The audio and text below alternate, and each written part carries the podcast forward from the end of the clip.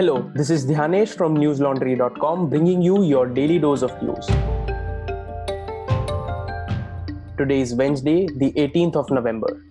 With an addition of over thirty-eight thousand fresh coronavirus cases in the last twenty-four hours, India's COVID tally breached the eighty-nine lakh or eight point nine million mark.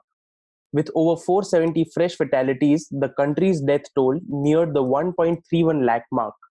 The thirty-two percent jump in the country's daily COVID cases as compared to yesterday can be attributed to an increase in testing. Testing finally touched nine point three lakh after dropping to about eight lakh over the weekend owing to Diwali festivities. This pushed up the national positivity rate to four point one percent. Prime Minister Narendra Modi and U S President-elect Joe Biden had a telephonic conversation last night. They discussed their shared priorities and concerns over the COVID nineteen pandemic, among other things. With multiple vaccines for COVID nineteen in late-stage clinical trials, the Indian government is strategizing their distribution. Niti Aayog member Doctor V K Paul, who heads the National Expert Group on Vaccine Administration, said the government was relying on five candidates being clinically tested in India, since candidates like Pfizer and Moderna are yet to be granted licenses in India. These vaccines are also likely to be first delivered to countries that have already signed deals with these firms. The doses are likely to arrive in India months later.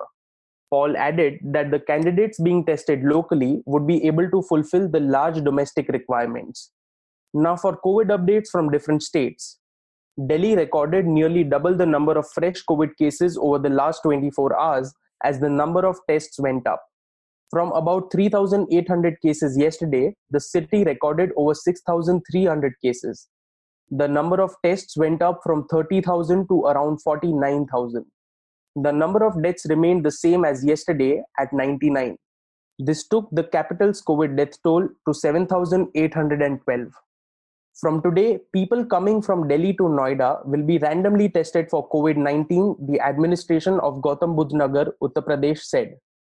District Magistrate Suhas L Y told news agency P T I, and I quote, "In view of the rising cases of coronavirus in Delhi, the district magistrate has directed officials to form teams that would be deployed at Noida-Delhi borders at D N D and Chilla to randomly check people coming from the national capital for the infection." Unquote. Kerala, while reporting a large number of fresh COVID cases every day, has been showing a steady decline in the number of active cases for the last three weeks. The state's active caseload has come down from a high of about ninety-seven thousand cases to about seventy thousand cases now. This is still the second highest in the country after Maharashtra. For almost a month in September and October, Kerala saw its COVID cases grow at the fastest rate in the country. It had also started to report the highest number of cases, leaving Maharashtra behind. Just a day after Jharkhand announced the ban on religious congregations on the banks of water bodies for Chhath Puja, Jharkhand C M Hemant Soren yesterday reversed the ban by allowing the celebrations at river banks if all COVID nineteen protocols like social distancing and face coverings are followed. A sixteen-year-old rape complainant from Uttar Pradesh's Bulandshahr died yesterday at a hospital in Delhi after she was set on fire allegedly by the family of the accused. The girl's family filed a murder case against the accused's uncle, his wife, and five other people at Jahangirbad police station. According to police officials, the girl was earlier allegedly raped by the accused, who is a local resident, and her family was being pressurized to withdraw her complaint. She was set on fire by the accused named in the complaint after they failed to persuade her. Three of them have been arrested. In the video of the victim from the hospital, she can be heard purportedly saying, and I quote, "There was an ongoing case of molestation by the same people who came today," unquote. The Bulandshahr S S P, S K Singh, said on the matter, and I quote, "In August, a girl was raped by a man. He was arrested. The accused is currently in jail. On Tuesday, we received information that the same girl has been set on fire under suspicious circumstances. Till eleven p.m., it appeared she had attempted suicide. But as per the family's complaint, seven people tried to immolate her," unquote. The victim's uncle has said that the family was being threatened to withdraw the rape case and have a decision in the panchayat. around eight thirty p m Monday, he had received a call from an unknown number, and the caller threatened and told the family to withdraw the case or face consequences. At nine thirty a m Tuesday, when the girl's parents were not at home, the family was told that she had been set on fire. He added, and I quote, "We rushed her to a nearby hospital and they referred us to Bulandshahr. From there, we were asked to go to R M L in Delhi. Doctors treated her for fifteen to twenty minutes. She was declared dead," unquote. The F I R names seven people and they have been booked for an attempt to murder, rioting, criminal intimidation, trespass and relevant sections of S C S T Act. After the victim died, the police said that the F I R would be updated to add section three oh two for murder. The Bombay High Court today directed the authorities to shift eighty-year-old Telugu poet Varvara Rao from Taloja Jail to Nanavati Hospital for fifteen days. Rao had been named as one of the accused in the Bhima Koregaon case. The court said that Rao's treatment would be taken care of by the state government and his family would be allowed to visit him as per the hospital's norms. Rao will not be discharged from the hospital without the court's permission. The High Court bench comprising Justices S S Shinde and Madhav Jamdar said, and I quote, "He needs some treatment. Can the state say no, we will treat him in Taloja? We are only saying transfer him to Nanavati for two weeks. We will see further after two weeks, unquote. The High Court was hearing a plea filed by Rao's wife, P. Hemlata, seeking his release from Taloja Central Jail where he is lodged. Hemlata said he has not been given proper medical attention in jail since two thousand eighteen and requested the court allow him to be shifted to Nanavati Hospital. Rao had earlier undergone treatment at Nanavati Hospital after he tested positive for COVID nineteen earlier this year. During the hearing, Hemlata's counsel Indira Jai Singh said, and I quote, "He is bedridden, having dementia and has developed severe urinary conditions. If he is not removed, he will lose his life in prison. It is going to be a case of custodial death," unquote. The National Investigation Agency, in its response to the court, said that Rao's condition was not good, but doctors at the jail were regularly observing and checking his condition and providing all necessary treatment. Rao is the second oldest activist named and arrested in the Bhima Koregaon case after eighty-three-year-old tribal activist Stan Swami. In August this year, News Laundry's Manisha Pandey had done an interview with writer and the nephew of Varvara Rao, N. Venugopal Rao. In the interview, Venugopal explained how the family was allowed a twenty-minute long video call with Varvara by the Mumbai's Nanavati Hospital where he was shifted earlier for his COVID nineteen treatment. Varvara had seemed both physically and psychologically unwell at that time, his nephew said.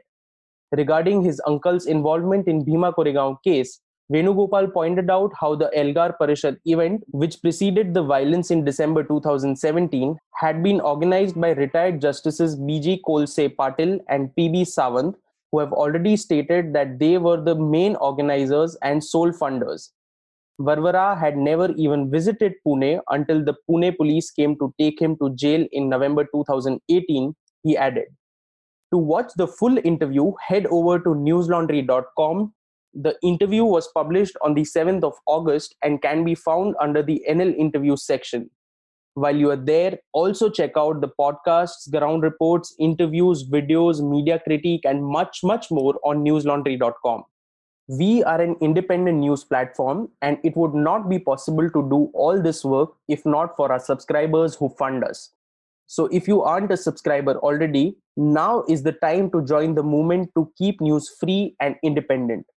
Hit the subscribe button at the top right-hand corner of our website. Lowest subscription starts at rupees three hundred a month only.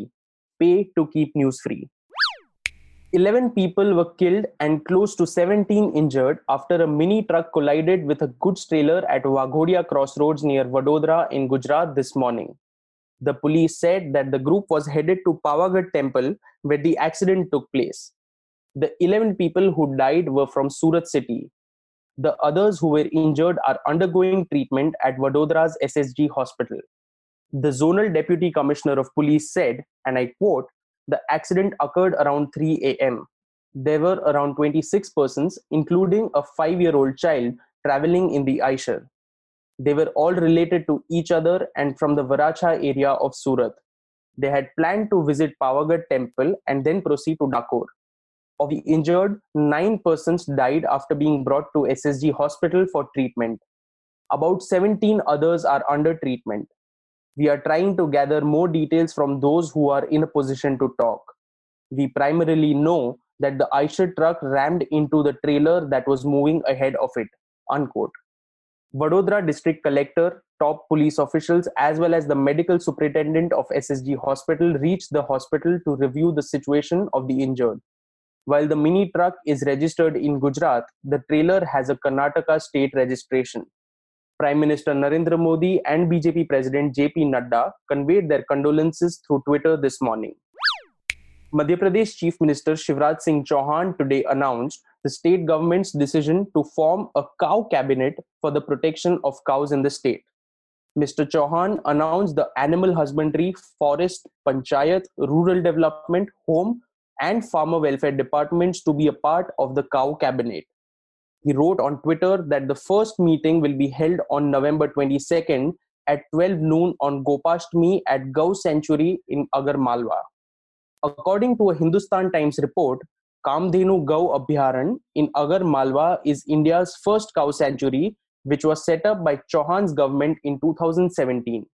It was developed by the Madhya Pradesh Gau Samvardhan Board on a budget of rupees thirty-two crores. The sanctuary, which is spread across four hundred seventy-two hectares, was later privatized due to financial crises.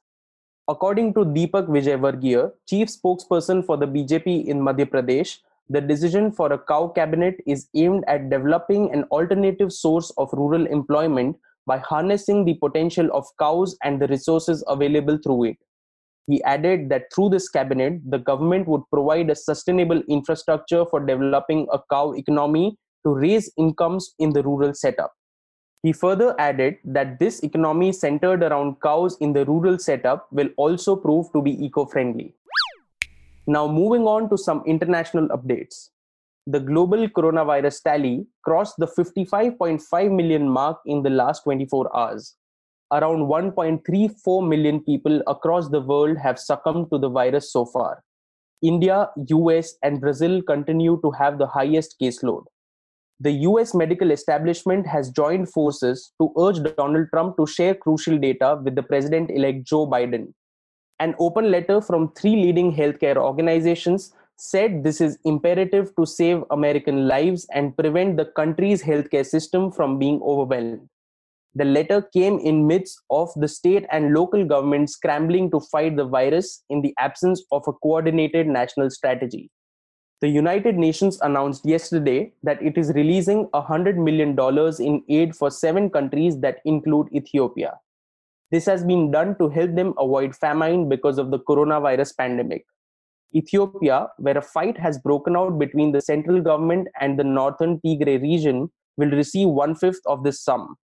The other recipients will be Afghanistan, Burkina Faso, the Democratic Republic of Congo, Nigeria, South Sudan, and Yemen.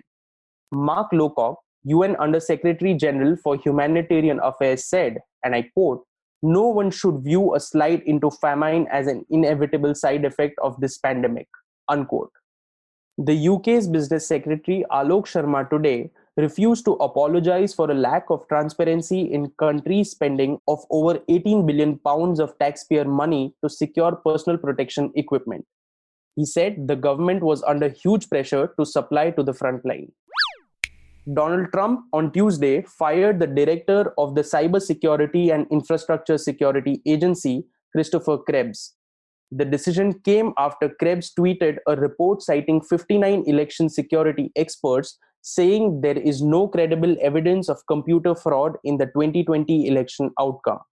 The firing is a result of Donald Trump refusing to recognize the victory of the Democrat president-elect Joe Biden. Trump has been firing officials he sees as insufficiently loyal. On ninth of November this year, Defense Secretary Mark Esper, who opposed the use of U S troops on the streets, was fired too. Mister Krebs, a former Microsoft executive, ran the C I S A from the time of its creation in the wake of the Russian interference in the twenty sixteen elections. He gathered bipartisan praise for his efforts at coordinating federal, state, and local efforts to defend the electoral systems from foreign and domestic interference. Donald Trump responded to Krebs' tweet by saying, and I quote, "Effective immediately, Chris Krebs has been terminated as director of the Cybersecurity and Infrastructure Security Agency," unquote. Responding to this, Krebs tweeted, and I quote again, "Honored to serve. We did it right. Defend today, secure tomorrow," unquote. He closed with the phrase, "Protect twenty twenty, which has been his agency's slogan ahead of the elections. In the last few days, Krebs had constantly pushed back against the claims that the election was tainted. Now for some homegrown stuff from newslaundry dot com. For the second time in two months, the Modi government has told the Supreme Court that media reporting on the Tablighi Jamaat congregation held in Delhi in March this year was balanced and neutral. In a fresh affidavit dated thirteenth November, the center dishonestly used News Laundry reports highlighting hate on T V channels to shore up its weak argument. You can check out my colleague Ayush Tiwari's story titled "Giving T V News a Pass, Center Says Media Didn't Communalize Tablighi Jamaat Congregation." That's all I have for you today. Have a great day or a good night, depending on where you're listening from. See you tomorrow. All the News Laundry podcasts are available on Stitcher, iTunes, and any other podcast platform. Please subscribe to News Laundry. Help us keep news independent. To catch all our podcasts on news, pop culture, current affairs, and sport, visit newslaundry dot com. Follow us on Facebook, Twitter, and Instagram, and subscribe to our YouTube channel.